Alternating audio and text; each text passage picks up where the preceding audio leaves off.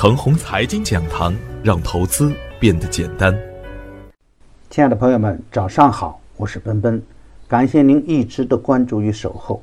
我今天和大家分享的主题是耐心做好超跌反弹。上周五的早盘，我给出的观点是，无论两千亿的增税计划是否落地，震荡上行呢都是大概率事件。那我的理由是呢，两千亿的增税计划。本来就是一张名牌，决定市场的根本呢，就是政策与量能。而从政策来看呢，政策性的利好是在不断释放的，超跌再跌不符合政策的意愿。包括近期央行在汇率方面启动的逆周期因子，都是政策向好的明证。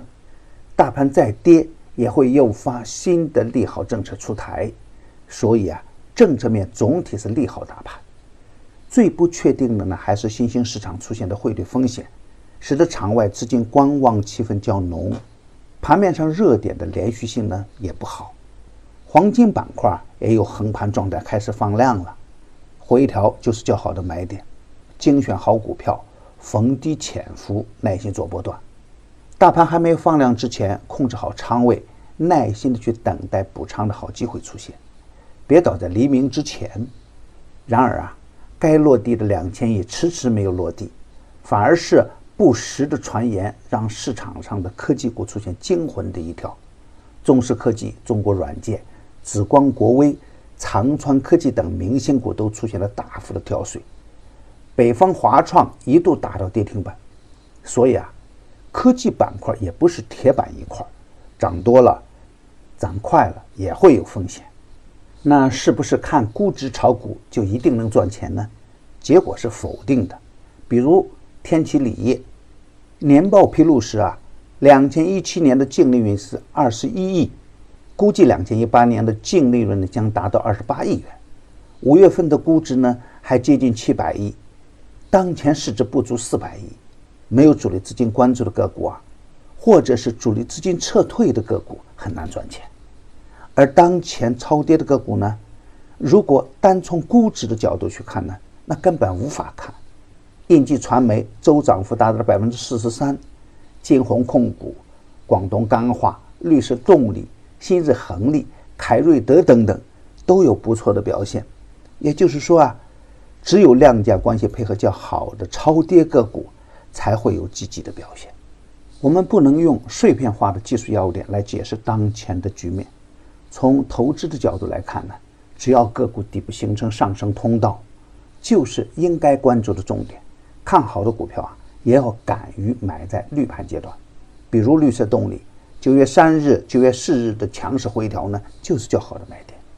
而关于贸易战呢，两千亿还没有落地，当前还处于美国漫天要价的阶段。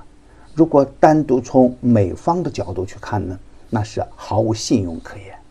但是呢，如果从积极的因素去看，当我们不够强大的时候，不会引起美国的重视。正是因为我们已经强大到让美国打寒了，才会有当前的贸易战。从我国建国到当下，在我们进步的每一个阶段，经历的困难和封锁都是远远大于当前。贸易战呢，是一次空前的危机，度过危险期。也会有好机会出现。通过进一步的开放和努力，中国经济完全有能力实现凤凰涅槃。当然，光有情怀是不行的。我们的操作要看大盘的综合的表现。大盘还在摸底的阶段，两千亿还没有落地，汇率仍然不稳定，只能保持谨慎的乐观。精选好股票，耐心做波段。从投资的方向来看呢？超跌板块、黄金板块、次新、天然气、区块链的机会会更多一点。从个股的选择来看呢，强势回调的时候啊，会更加安全一点。当然，要盯好创业板指数，这是我一贯的观点啦。只要创业板指数走强的时候啊，赚钱的效应呢才会好一点。反之，则反过来来看，牛散选牛股的第三季啊已经结束。